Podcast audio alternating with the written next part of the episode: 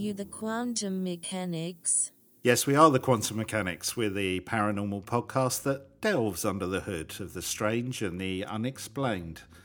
Um, and before we get into this episode, I just wanted to talk to people about um, some of the stuff we've done on Facebook recently, just to make life a bit easier. Um, we had some feedback about people like looking at the images that relate to what we're talking about on the episode that we're doing. So, what we've done is we've created photo albums uh, for each of the episodes, which will have photographs that kind of relate to everything that we're talking about. So, they should be up as soon as the podcast is out. So, go to Facebook, our Facebook, which is at TQM Podcast, at TQM Podcast. Uh, and you should find, go to photos, you should find an album there that accompanies each episode where you can look at the images that we've been talking about. So it gives you a nice little visual thing. So uh, yeah, that's uh, that's all I wanted to say, Ben. What what do you want to talk about today?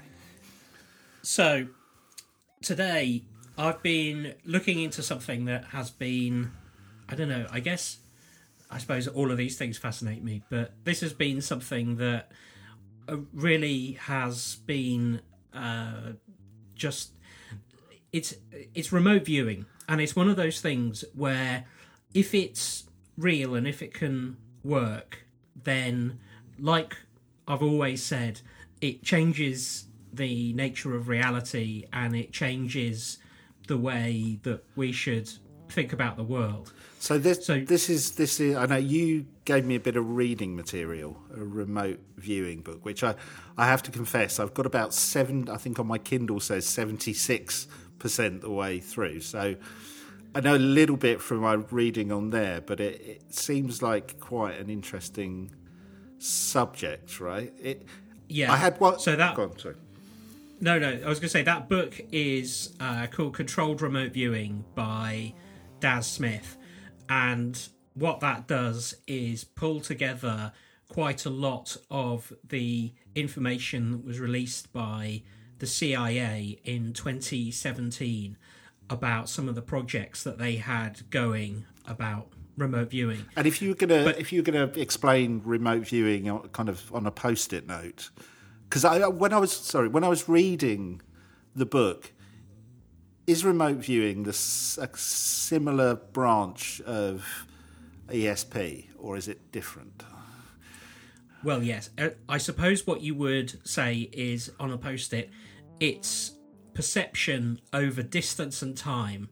So it's the ability to look into distances and into the past and into the future. But crucially, it's not about being a psychic, it's more about having an intuition. And I think this is the uh, the thing that is different about this particular skill or this particular subject that is different to the others. It it looks like it's more of a science. So it can be proven empirically and it can have results under controlled conditions. And that is why both the US and the Soviet Union were looking into it and funding it for espionage. So I think of, you know, I think we've all seen that footage of people who've got, you know, holding up the cards to themselves with a, you know, triangle and a star and all that stuff. And somebody is on the other side of the table and they're trying to, I guess is not the word, but trying to interpret what's on the other person's card that they can't see. Like at the beginning of Ghostbusters. Yeah. And then the extension of that, in my reading of the book, is remote viewing is about somebody sitting in a place or looking at a picture of a place and trying to convey detail of what they're looking at effectively to the other person. Yeah. Or it can be uh, at its uh, most useful to the spy agencies. Yeah. It, it can be picking a target, and the way that you pick the target uh, can be. It, you don't really need to do anything. We'll sort of come on to that. But the idea is that somebody sitting in a building in America or you know in the Pentagon can see what is happening at a secret nuclear submarine base in Soviet Russia. Right. And you don't you don't need to know anything. You, the the the person we'll we'll look in a minute at, at what the uh, the three aspects of uh, what makes a remote viewing, but the the person who is setting the task to the remote viewer needs to know no more than what it is that they're trying to find the information about, Right. and that is also a very curious piece. So So it could it If- could be just just to kind of follow that thread. It could be uh, I don't know, so nuclear submarine, let's say.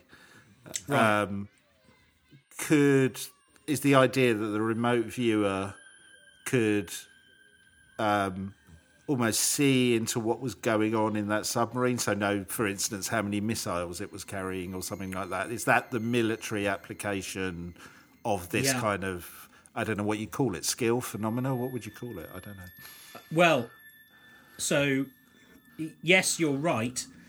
Um, but let's have a look at what uh, people called it. So the idea is not only can you see what the submarine looks like, but the skill also comes from trying to uh, discover what the intention of the people around it is. So a remote viewer not only sees, you know, perhaps a secret engine or can count the missiles, Right.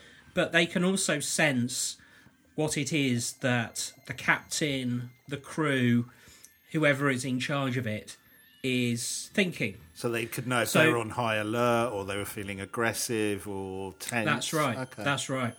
And also potentially um, whether what it is that they're looking at really works or not. And before, I, I mean, I'm sure people, some people, skeptical people listening to this will go, well, this is just obviously a load of rubbish. The Hmm. US government, the Soviets, I mean, they invested a lot of time and money exploring this phenomena, let's call it, um, which is quite amazing. I think NASA as well didn't. I think we've we've talked in the past. NASA have done tests with this with kind of astronauts in space, and you you don't feel like it's the kind of thing you just do on a whim or invest millions of US dollars on a whim. There, there's got to be something that they thought. No, that's it. right. That's right. So it, it really all started with there are three kind of superstars of the American CIA program. There's uh, Ingo Swann, who is a gifted remote viewer, Russell Targ, and Hal Puthoff. And they are the three people really who started investigating remote viewing for uh, the CIA at a place called the Stanford Research Institute. And it was Ingo himself who started uh, what I've just described the coordinate remote viewing technique. And basically, one of the key objectives of their work at the Stanford Research Institute was to turn this into something that anybody could do. It's not like you're looking for a you know a psychic and um, they come in wearing tie dye and bringing crystals. You know that sort of stereotype. What they're what they are trying to do with this is make it so that any particular person that the CIA chooses can be equipped with these skills so they started turning it into a training program and that is really the uh, the papers around that are distilled into that controlled remote viewing book Which I think is a really good point because, you know, this is a book you, you said I should read because I, I assumed we'd be doing an episode on it. what I found interesting in it, like you said, it's not kind of psychic-y, it's not it's not hippie It's it reminded me actually reading of it. It's it's so. I, I, for those of you who remember the TV series Lost, it kind of reminded me of something that what they called the Dharma Initiative would have done. It's very uh, logical. It's a manual. It's exactly what you're saying of how to do it, but none of it reads in a way that is is mystic let's say, is the word. It's very No. It, it's very scientific in its approach. I think, from my reading of it. That's right. That's right. So to supplement what I was getting from the book, I actually did look at some of the documents at CIA.gov, which are freely available to everybody to this day. So that's mine and your Um, Google's screwed. I was at the Pentagon the other week when we were doing UFOs. You've been to CIA, CIA.gov. We're, we're, we're, we're never going to be let into the US ever again, are we? Look, I I think that uh, whoever it is that is looking at our Google search history or whatever, they're really not doing a great job because last week I was chased around the internet by an advert for a very skimpy bikini. and like everything about that is wrong. There is no way that a 45 year old man, even if I was that way inclined, could wear that bikini. so I'm really not worried that the CIA know that I'm reading about their documents about remote. I'm going to have to get onto Amazon and cancel your birthday present now. Sorry, we were talking about um, the C. You, so you went to the CIA, basically. Yeah, yeah. So, so what I wanted to do was sort of take the key elements because this is a ginormous topic and it has been covered even in mainstream films the men who stare at goats that is uh, about remote viewing.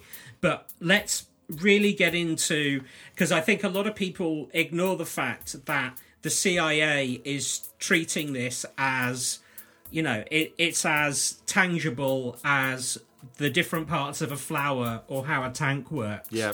so I found this uh, section where they talk about the basic structure of an RV session or remote viewing session. That is what this section is called. And word for word, it describes remote viewing requires a viewer, a monitor, and a target. And then it goes on to define practical definitions of those terms. So, uh, to summarize, a viewer that is the uh, person who assesses and records data about the target. You have a monitor, so an individual who tracks the progress of the RV session, provides the necessary environmental and procedural framework, and queries the viewer for details about the target. So I guess what they're really saying here is that. Um, that monitor person they're going to be the person who understands if if you've given the viewer uh, a target which is a submarine base in Russia the monitor understands what information is going to be useful Yeah. because the the the viewer probably is you know they aren't uh, it, they don't have the knowledge about nuclear submarines so you would change the monitor around depending on where the target is. Uh, and then the third element is the target. A term includes uh, so it, this is verbatim target a term includes almost anything imaginable. Objects events people places functions. Targets are designed by an agreement between the remote viewer and the monitor at the time of the viewing and are strictly defined by the property of uniqueness and so, what do they mean by that? Uniqueness is that agreed upon characteristic that separates the target of choice from all other potential targets. Examples of unique targets range from a single photograph in a specified sealed envelope to geographical locations specified through encoded coordinates. So, what they're saying there is if if I am the monitor and I've asked you, the viewer, to uh, to go in and and, re- and view this uh, remote uh, submarine facility controlled by the Russian government, it's what they're not interested in is obviously the cafeteria on site or the car park or the changing rooms Yeah. or anything like that. They're very specifically, they suspect that there is this submarine with these characteristics. Could you search around for something with those characteristics? And so I think what they're trying to pull out here is that it turns into a question and answer conversation with the viewer being uh, successively more targeted Yeah. onto what it is that the monitor is trying to achieve. And and just just to reiterate, I'm right in thinking this training manual, this document, was written for use, or the the overall intended use of it was for people in the American military or the CIA to be trained in this technique, right? That was the purpose of the exercise of producing the document. Am I right in that? Yeah, that's right. So, so this article um, and all of this documentation is basically to provide, I suppose, the backbone to the funding for that project. So it's uh, it's illustrating all of the points of research that this group is working towards. So it's not that um, they they had one, two, or three remote viewers who turned out to be particularly skilled, and then they said, "Oh, great, let's use them." What they were trying to do was distill this into a textbook and a series of training uh, procedures that anybody could undertake and therefore perform these tasks. Uh, do you um, uh, do you know how long the program ran for, roughly? Yeah. So it started in the early 70s and was officially wound up in the mid 90s 95 wow, 96 okay. depending on uh, where you uh, where you take the, the date from but that's amazing I, isn't it that i mean that tells you something if it was, you know, oh God, we've been scammed here with this kind of company or person who's come along and said they can do this stuff, we've looked into it, it doesn't work. Okay, we've only, you know, it's the military, we've only spent a few million, fine. But, you know, that's nearly, you're saying nearly 20 years that this thing mm. was running. So they've yeah. got to be something, they've got to be getting some kind of result out of it, right? Well, there, there are there are some there are some good results, and there's a there's a picture I want to show you in a minute. But I, su- I think the other sort of point about this is that um, from that period from the early 70s through to the mid 90s, what we're that is the entire period of the Cold War ramping up and then just coming towards the end of the Cold War. And if there is any way of uh, getting an advantage over your foe, then you would you would take it. But also, it it became clear at the uh, fall of the Soviet Union that they were investing in this right. as well. But the the results uh, were were real.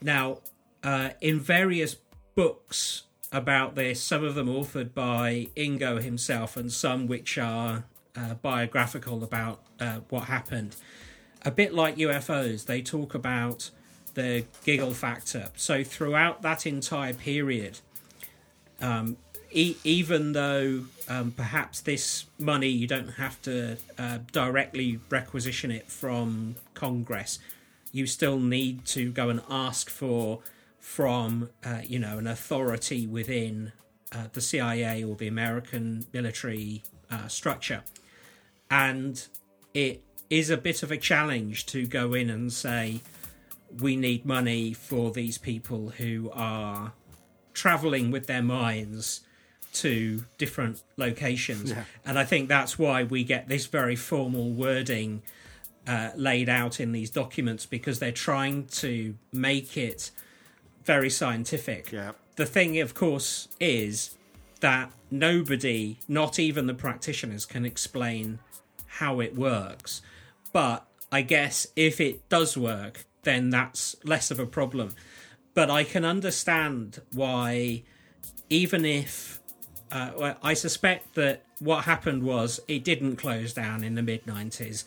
I suspect mm. it carried on yeah.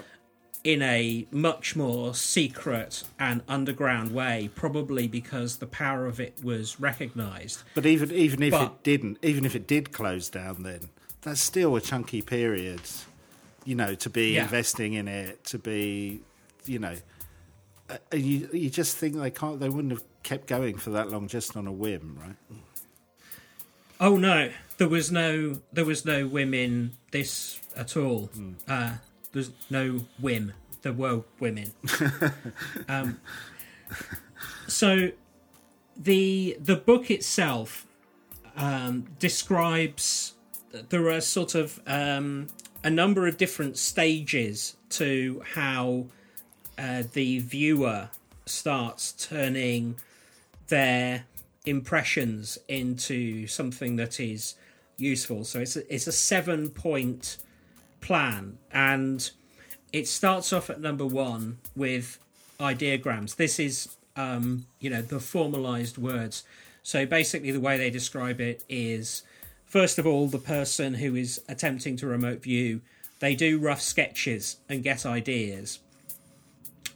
Uh, at the second point, they then start describing the sensations. So, is it cold? Is it cramped? Yeah.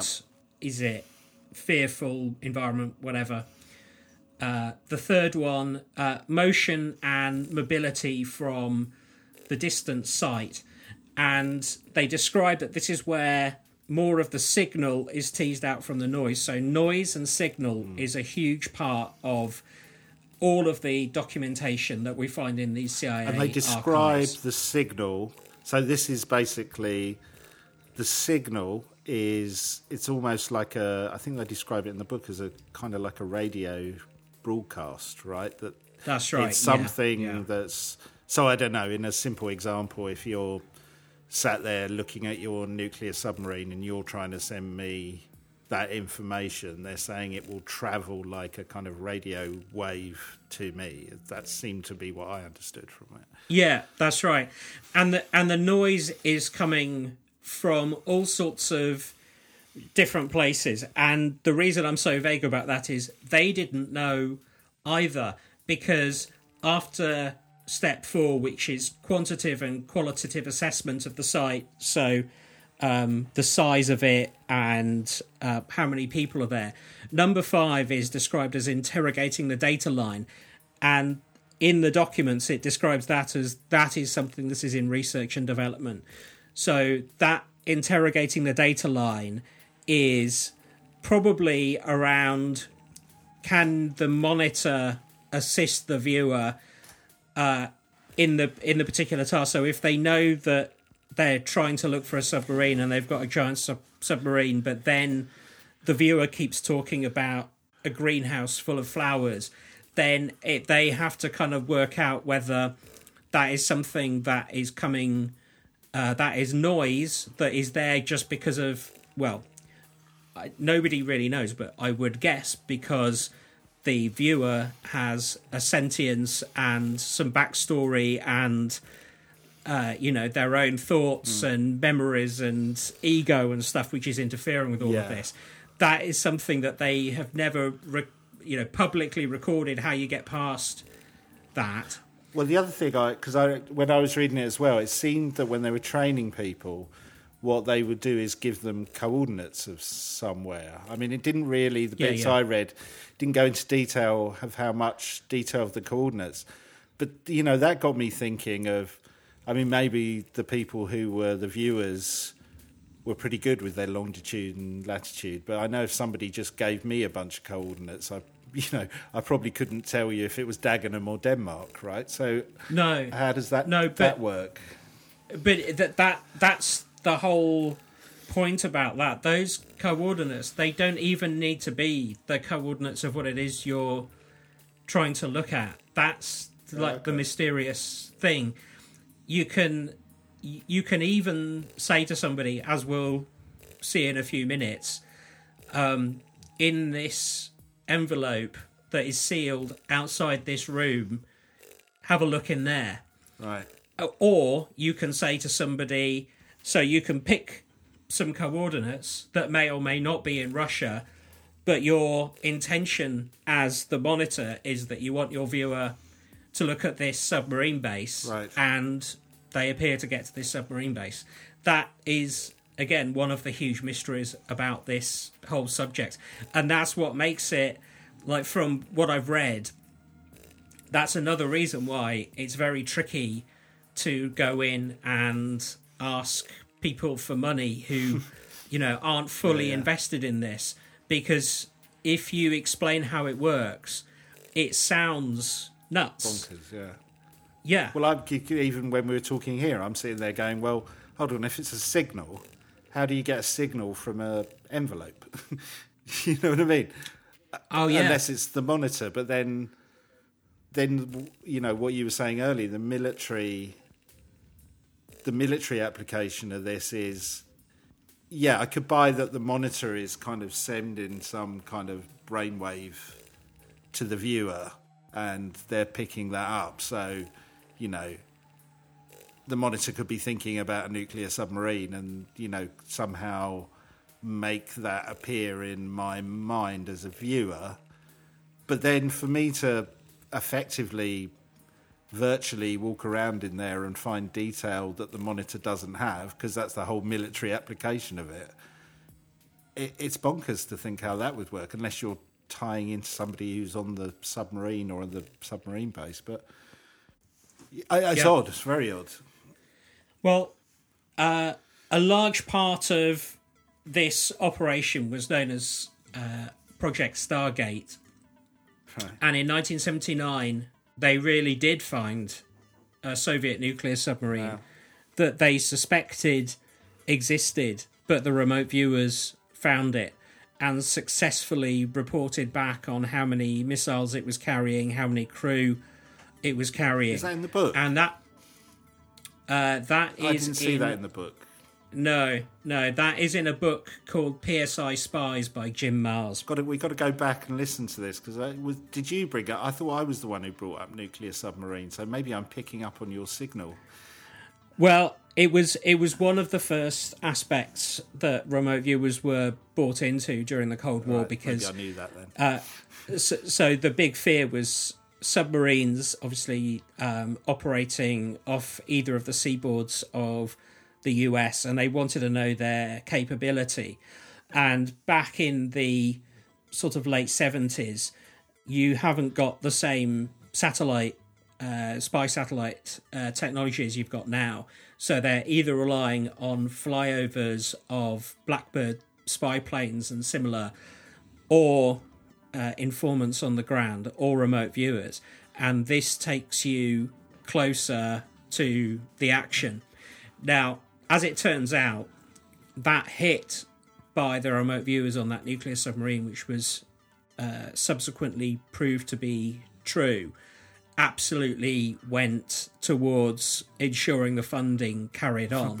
but it, but it was very, very hard to explain as I keep saying, to men of science and military men, the the people in command, how you got that knowledge. So, but, because so, so basically, you're saying some plane flew over, found some spy, American spy plane, found the location of the submarine. Is that right?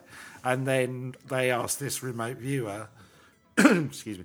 They asked this remote viewer then to go and have a look around. Effectively, is that is that how it works? uh, I don't I don't know how they found you know where it was or how they proposed the target, but a remote viewer did find their way into a an Ameri- into a, a Soviet submarine and drew pictures of the missile silos and, Right. and everything.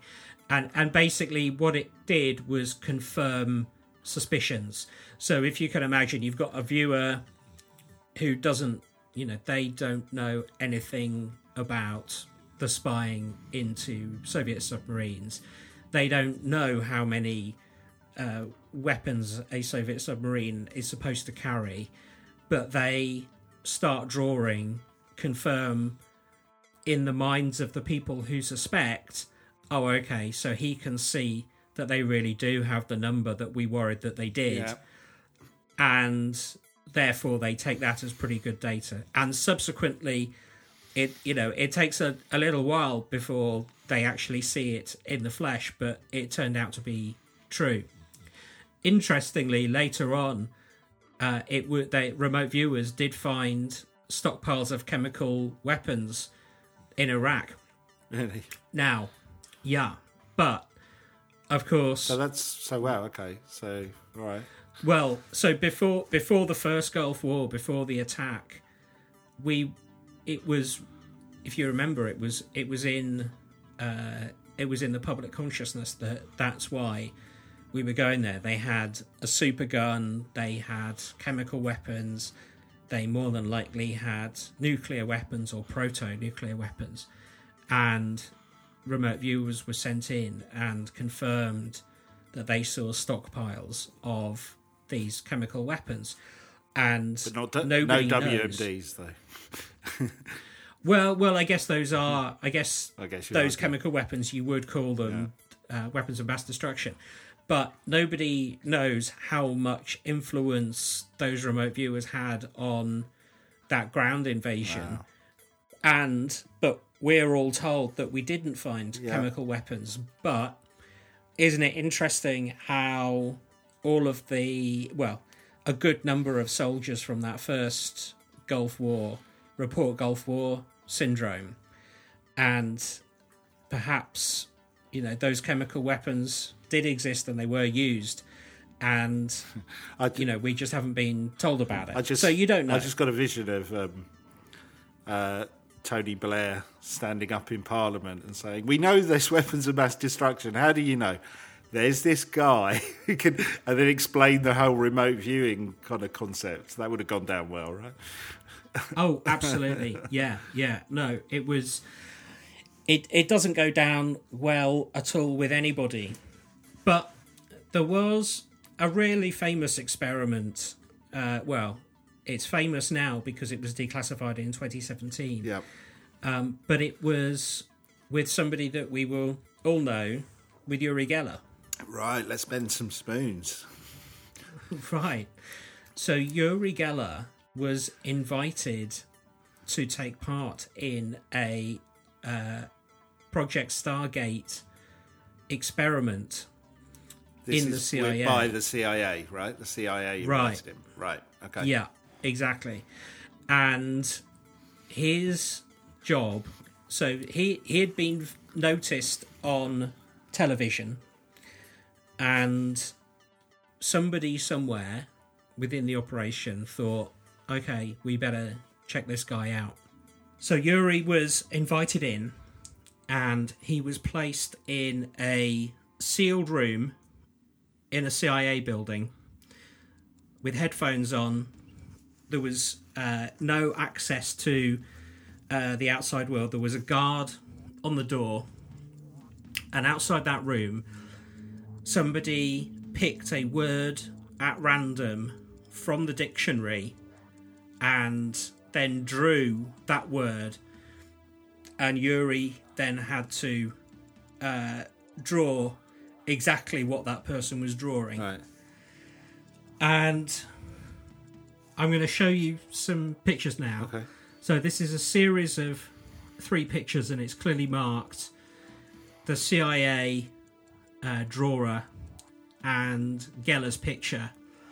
Uh, well, we'll put uh, we like I said, we'll put these online. They'll be in the Facebook thing. So at TQM Podcast, if you want to have a look at that while we're talking. And as I share this, I want you to look at picture number three. Okay. Uh, wow. Wow. Okay. So, So I'll, I'll just explain what. Uh, so basically, it's uh, a number of drawings on the bottom of the screen. There are the CIA ones. So these are the words they picked out from the dictionary and drew, and then there are Uri Geller's drawings on top. Um, shall I shall I talk through this, or do you want to talk through it? yeah, no, go for it. yeah. So the first image is the CIA one, which I'm assuming is a kite. It looks very much like a kite to me. Um, yeah. And Yuri Geller has drawn effectively what it's not exactly a kite, is it? But it's it's a square with a crossing it and a little bit of a tail. So you know whether he was aiming to draw an exact kite, he's got it pretty close though. This, he's got it close. yeah, the set. But it- you know, but it's it's still, as you say, you know, a skeptic could pick a hole in it, but of of any object in the world, that's still quite impressive. Yeah, yeah. Well, the next one, the CIA have drawn. Uh, I guess that's a camel, and for some reason It's a that terrible camel, but yeah, it's, a, te- camel. It's kind of it looks a bit like a, a, a camel crossed with the Loch Ness monster, and then for some weird reason, Yeah. there's one upside down there as well Yeah. with two humps. There's a one hump and a two hump. Um, Uri Geller's drawn a horse, but it, it again, it's kind of he's got it the right way round, unless they've flipped the image somehow. Um, Yeah. it's pretty close. But the third one, as you referred to, is the CIA drawing a bunch of grapes, and Geller's drawing is pretty much identical to it. It's a big clustered bunch of grapes with a kind of vine on the top. It's that is pretty spot on. It it's a stereotypical bunch of grapes. The stalk uh, kind of comes out of the top and goes off to the right in both pictures. yeah, it's amazing. But the the stunning thing is that Geller has drawn exactly the same number of grapes. Oh, really? If oh, I you didn't count, count them, them. they are the same Wow. number of grapes. That is amazing. And so Okay, all right, all right. You got the funding, Ben. right, exactly. And uh, That- I mean, unless let's let's let's just try and let's try and play cynic here. So the only way that would work is if he had some deal with the guy from the CIA who was pulling out the images, right? that's the only way. It's yeah. the only way. That's the only way to cheat it. Yeah, unless unless they deliberately faked it to get funding, but that's quite a risky strategy.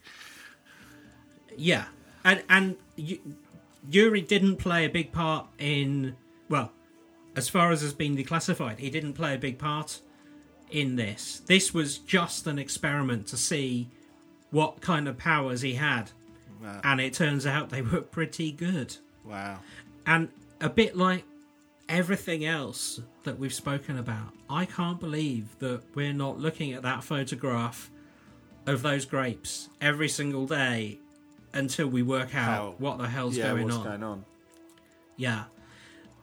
Because I just find that completely stunning. Yeah. So if Uri Geller can do that in, you know, one one image with somebody else outside the room, imagine the sorts of results that weren't declassified. Imagine the sorts of things that people could find Yeah.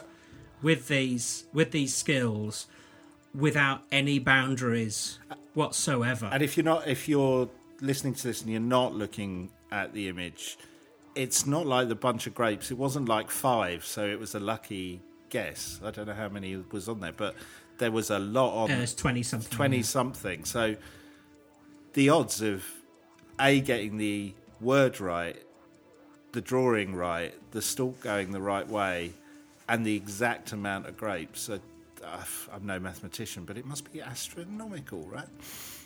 Yeah, of course, of course, and it's it's not just the vague idea of grapes. I think if he'd drawn any sort of fruit, I would have been moderately impressed. He had me at But- camel. Right, Then- right. Then you do exactly. the grapes. Wow. but but that that's also the thing is like what he what he's getting it really must be an impression of the image because well as we saw that CI drawing of a camel is pretty poor. And I can completely understand why a very badly drawn single humped camel it might come over as a horse with a saddle because that's what he drew. It's a horse yeah. with a saddle.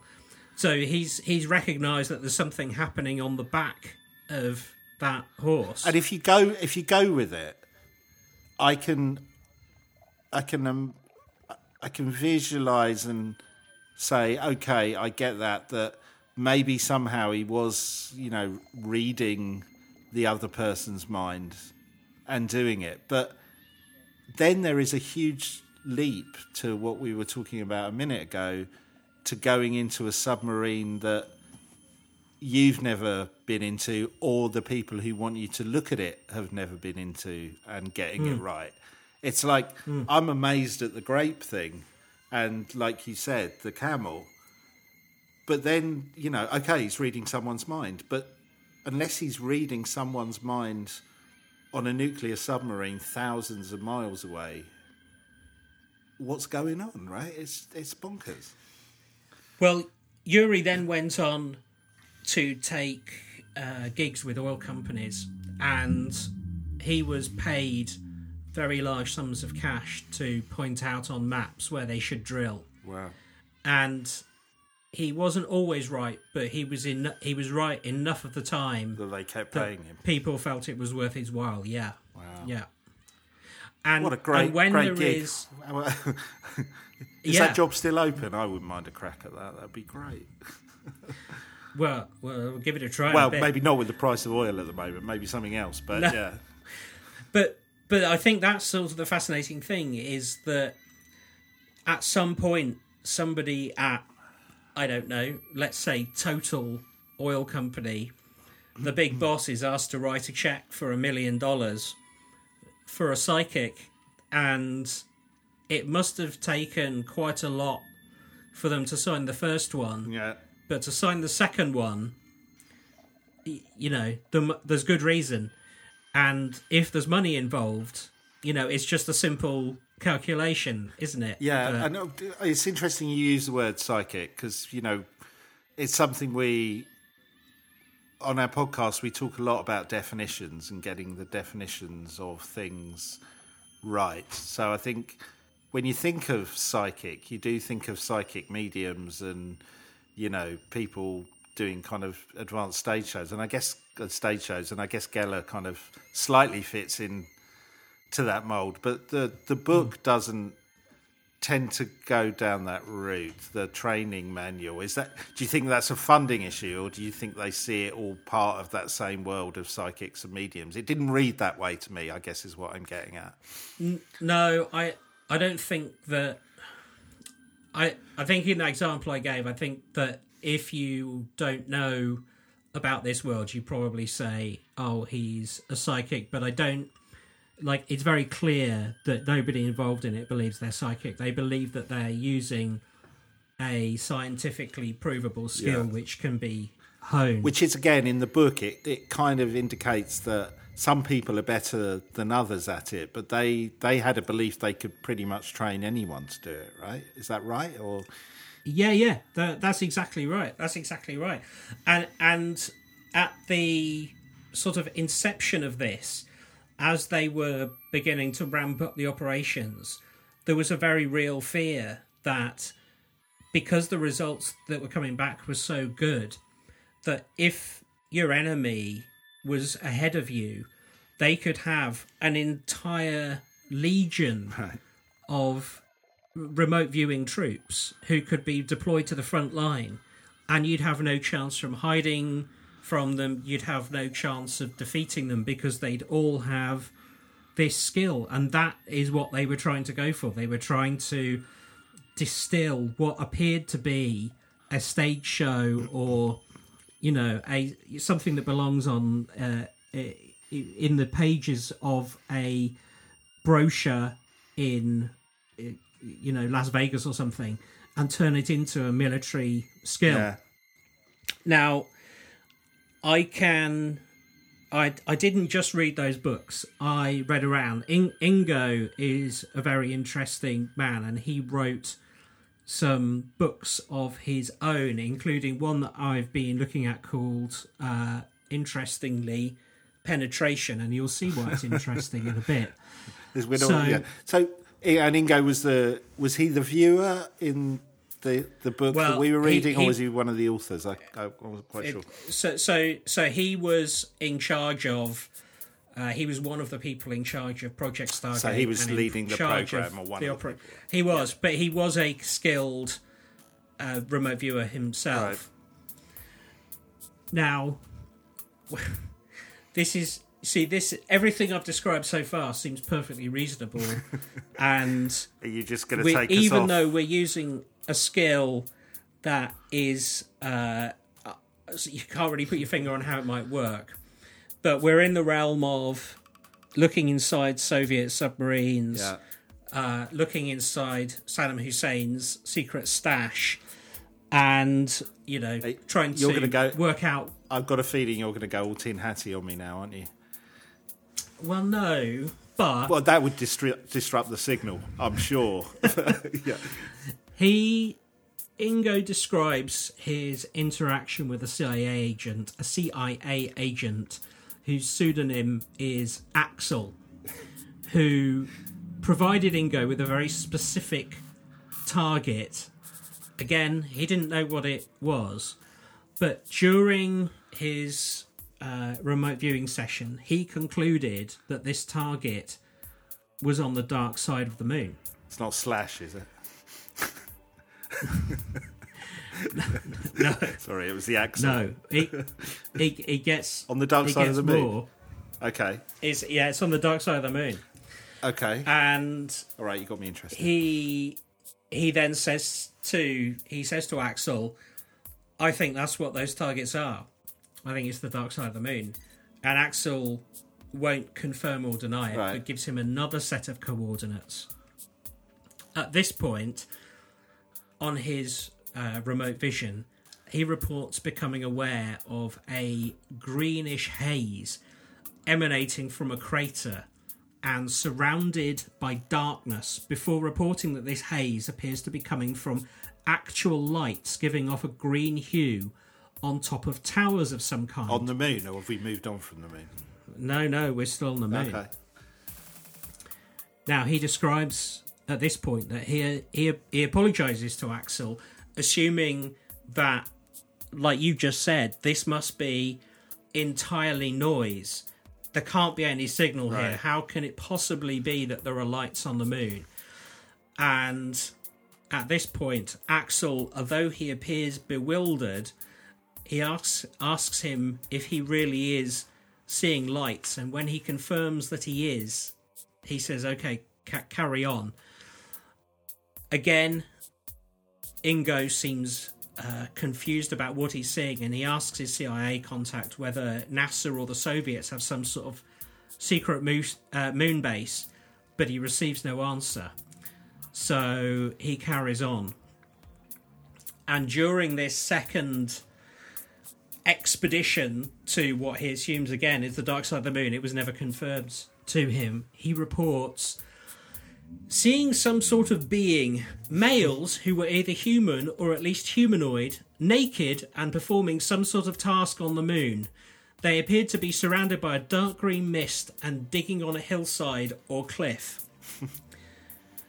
so that's where that's where I think I told you you were going to get tin hatty. Well, it's at that point you you you build yourself up and go, Yeah. "Cool, this sounds great," and then that because if he was right about the Soviet submarine, how you know how ca- can he be right about this? Yeah. And and calling your book penetration. And he does go into some depth about the naked men. really. Uh, yeah, And we got we got I- Axel, and I just can't get Axl Rose out of my head now. It's all it's all. Hmm. You're making this up, Ben, aren't you? Come on, admit it. Not, I, I wish I was making it up. I wish I was making it up. But Let's go back to the grapes. but it's it's such a So there was no. It's- So there was no. So he doesn't know what the uh, what are they called the mo- what are they called moderators or not the there's the viewer and the observer The monitor. that's the word. He doesn't know what the observer was asking him to look at. That's never been revealed, I guess. no. It's it's never been revealed. No, and what's kind of interesting is that as he's viewing this, he becomes scared. He believes that the entities that he's observing know he's there. Right. and he asks Axel if it would be possible that they could harm or even kill an earthbound psychic. He uses the word psychic there. He doesn't in other places. It's a little inconsistent. Right. If they knew that such a person possessed the capacity to spy on what might be intended as clandestine activities, Axel says to him, There's no conclusive evidence to suggest that. And that kind of con- Ingo describes that he was upset by that, and he he stops the session. So either either that is a real session that happened, and, And there was the CIA are testing, you know, his limits, or they knew something was there. Maybe something is on the dark side of the moon. It's it's Sorry, I'm, very I'm just taking all that in. Just yeah. But does it in the book? Does he? You, uh, you said about the reaction of the uh, monitor Axel. Does does he? Does, did you say Axel looked confused or not, or did did um, did this? No. Did he? So he thought that Axel was like, "Oh shit, you found something interesting here." Is that was that the way you read it? Uh, no, I I read it that um, Axel was surprised by the details, but not surprised by what he found, Okay. because he then goes on and it, it's not worth. If you want to read it, get get the book. You can you can find it uh, at various places. But he goes on to describe uh, these enormous towers and objects that he sees on the dark side of the moon, which are built by an intelligence which he comes to believe isn't uh, human. But then, But then, but Like then either the- they've been taken down because there's been lots of photos of the dark side of the moon, right? And lots of governments of China and everyone. Right. Have, I mean, if there's big structures like that, we'd Yeah. know about it, wouldn't we? Unless there's some Yeah. major cover up going on. So unless they've been taken down, or they well, were you, temporary you, you would think so. Yeah.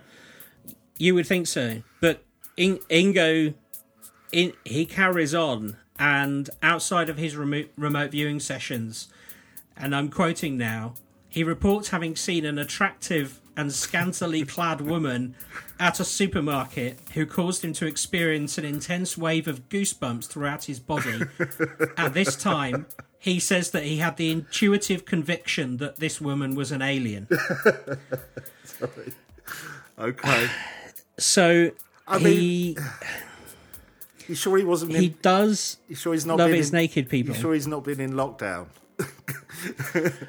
No, no, but thi- this is in this is this is his published work, and my theory is that the reason why this venture uh, appears to have been closed down is because of things like this. Right. Right.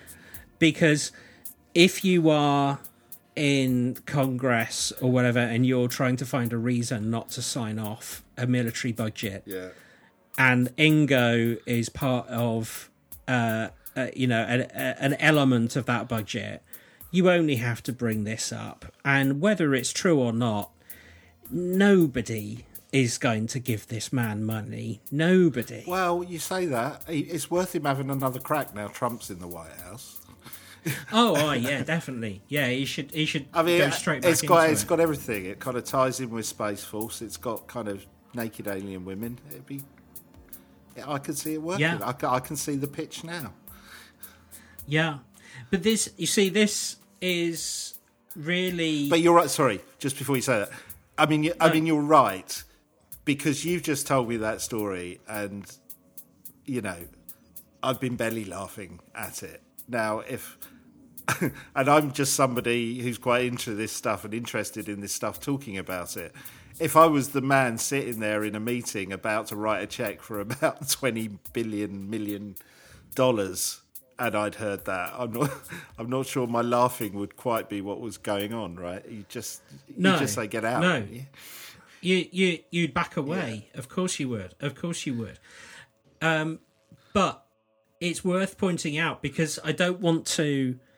Like it'd be very unfair to point the finger at this person and say they're charlatan because I don't. I don't think they are a charlatan. They wouldn't have got the funding they had. And Well, the- I found a transcript of the very first experiment from February 1972, and it's this experiment which uh, convinces the military bosses to unhand some money.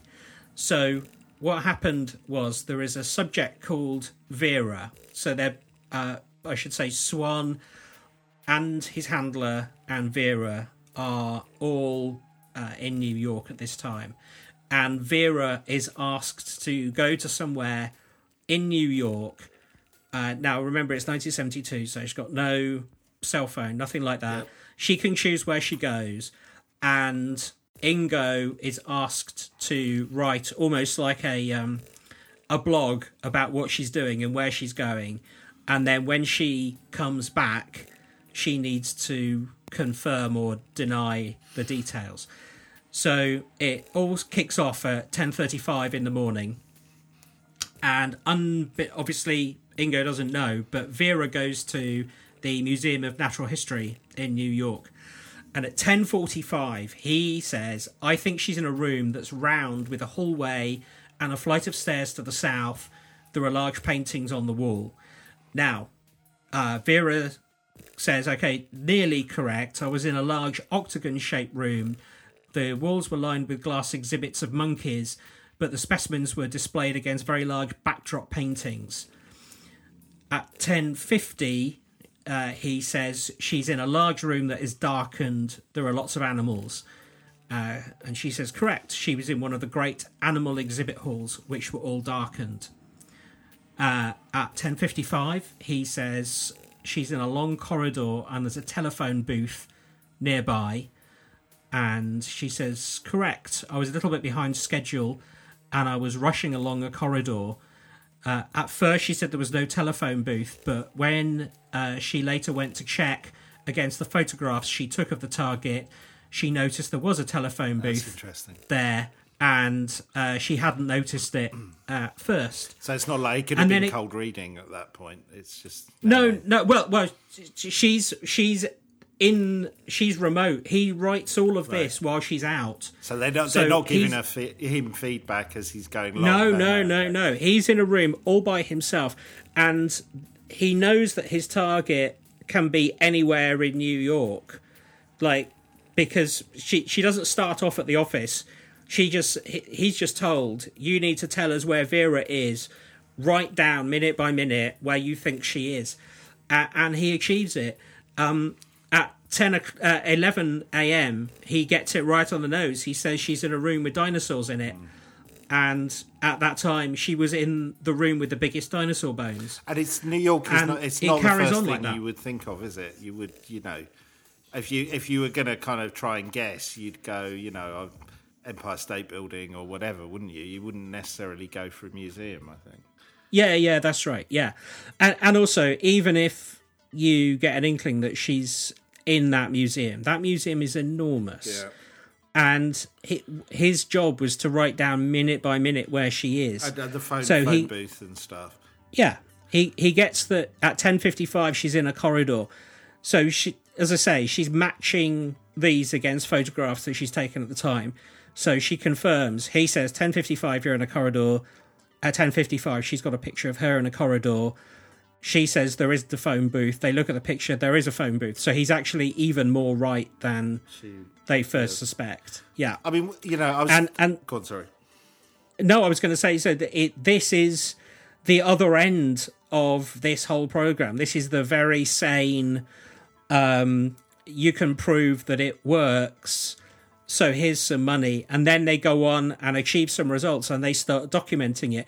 You can see from those documents that you've read in that book, and that I have read out from the CIA reading library, that these are not fanciful things. It doesn't sort of talk about having to light candles and dance around and do whatever. It describes very uh, processes which should be repeatable, and it's done in a textbook style, which is just a long way away removed from being chased around Tesco's by a sexy alien. Maybe this is why you're getting those bikini ads. Do you know? I hadn't thought of that. Um, but I was thinking, was you when, when you were talking about it, is I mean, it, could be something as simple as in later life that if you do spend a lot of time doing this stuff, there may be some side effects to your brain, right?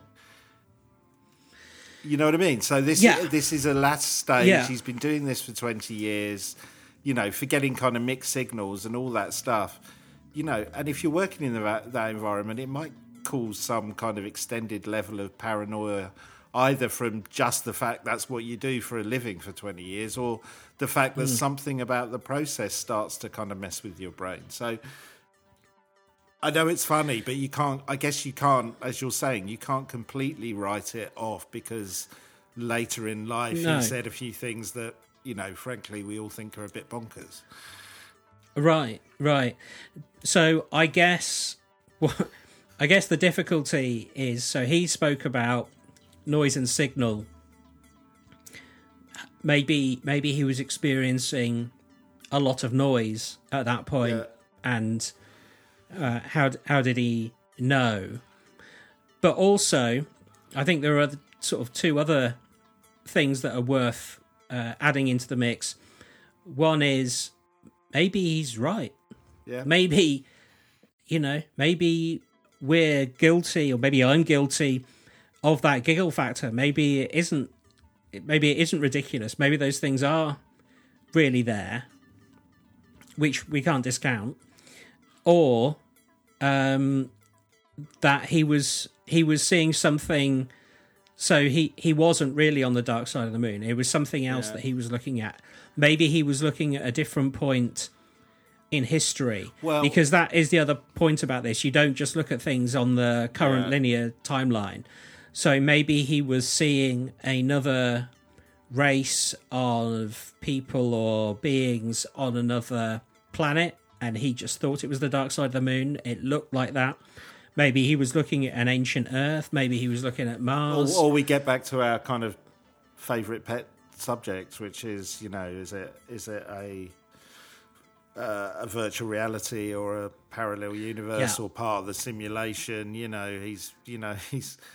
I, I, you know, the teenager in the bedroom. We he just luckily hit some button that took him into that weird realm that has got structures on the moon with aliens. You know, yeah, yeah. In his version of Sims, Yeah, exa- they're all butt naked. yeah, exactly. Yeah. wandering around the supermarket looking for toilet roll Yeah. in lockdown. Um, yeah. Yeah, wow. It's fascinating though. I mean, as you, I just keep thinking, you know, you know, you can fool some of the people, all that, you know, that famous saying, but I'm not sure you can fool the CIA and the American military for 20 odd years officially, let alone what's gone on unofficially. Uh, No. You just can't, can you? So No. I, I, either No. there's some, you know, these people that did the experiments and the tests were extremely lucky, which doesn't seem, again, statistically very likely to be lucky for 20 years. And if they are that lucky, then, well, that's something somebody should look into anyway.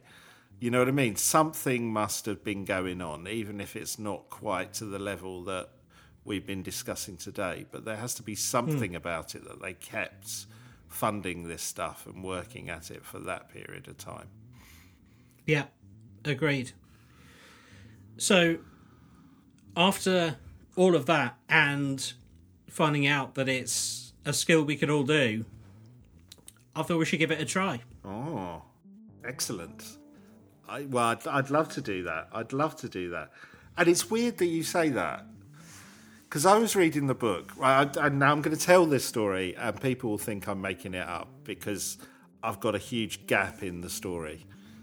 I was reading the the, the book. I'd gone to bed early one night. I think it was the start of the week, maybe Monday or Tuesday, and I was reading the book, and I went to sleep, and you know you're in that kind of slightly dreamy but not quite fully asleep stage, and I just got the sharpest picture of something appeared in my head, like a like a really sharp high definition photograph, and Okay. because I'd been reading the book, this is where my story is going to sound complete bullshit, but it's not.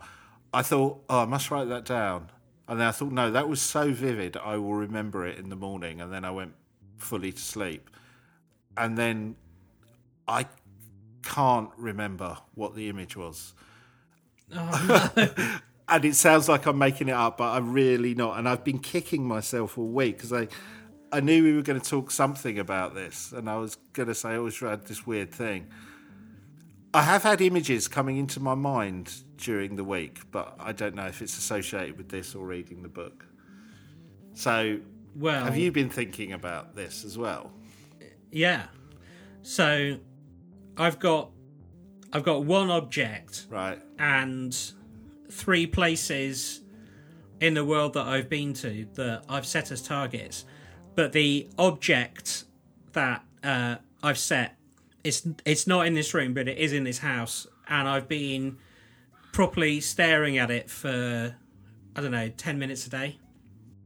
there were certain things in the book that it was saying, you know, you almost had to kind of concentrate and have distraction. That's quite hard to do on a podcast, right? Because if you're kind of trying to push an image to me. So, what I reckon we should do, because uh, this has been fascinating discussing this subject, I think you've got some in your mind and you uh, either kind of go with those or go with new ones.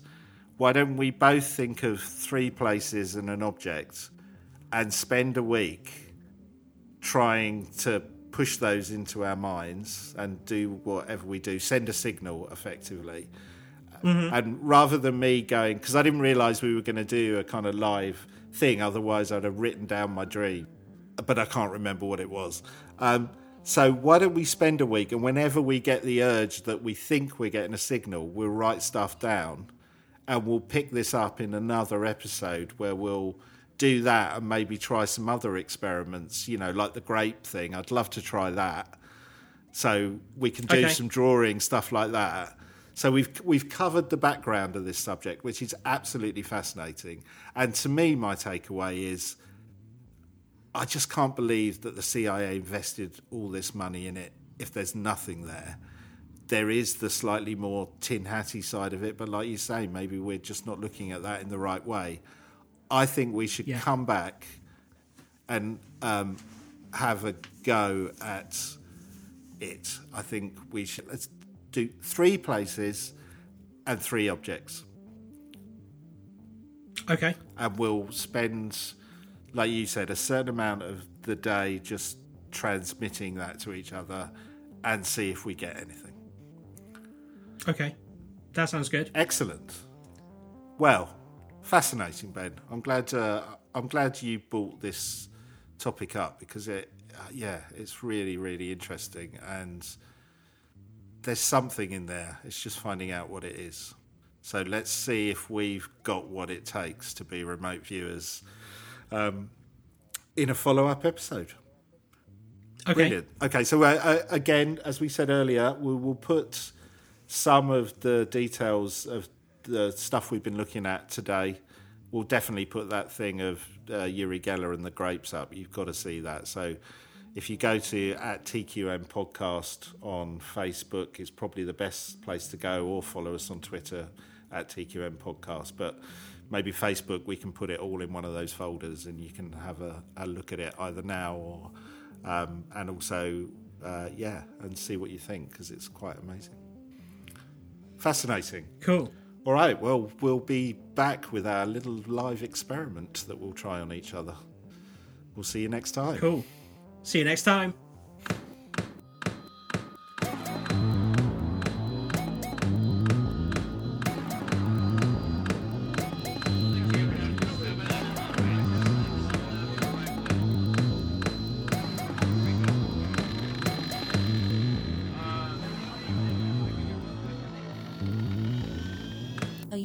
Quantum mechanics?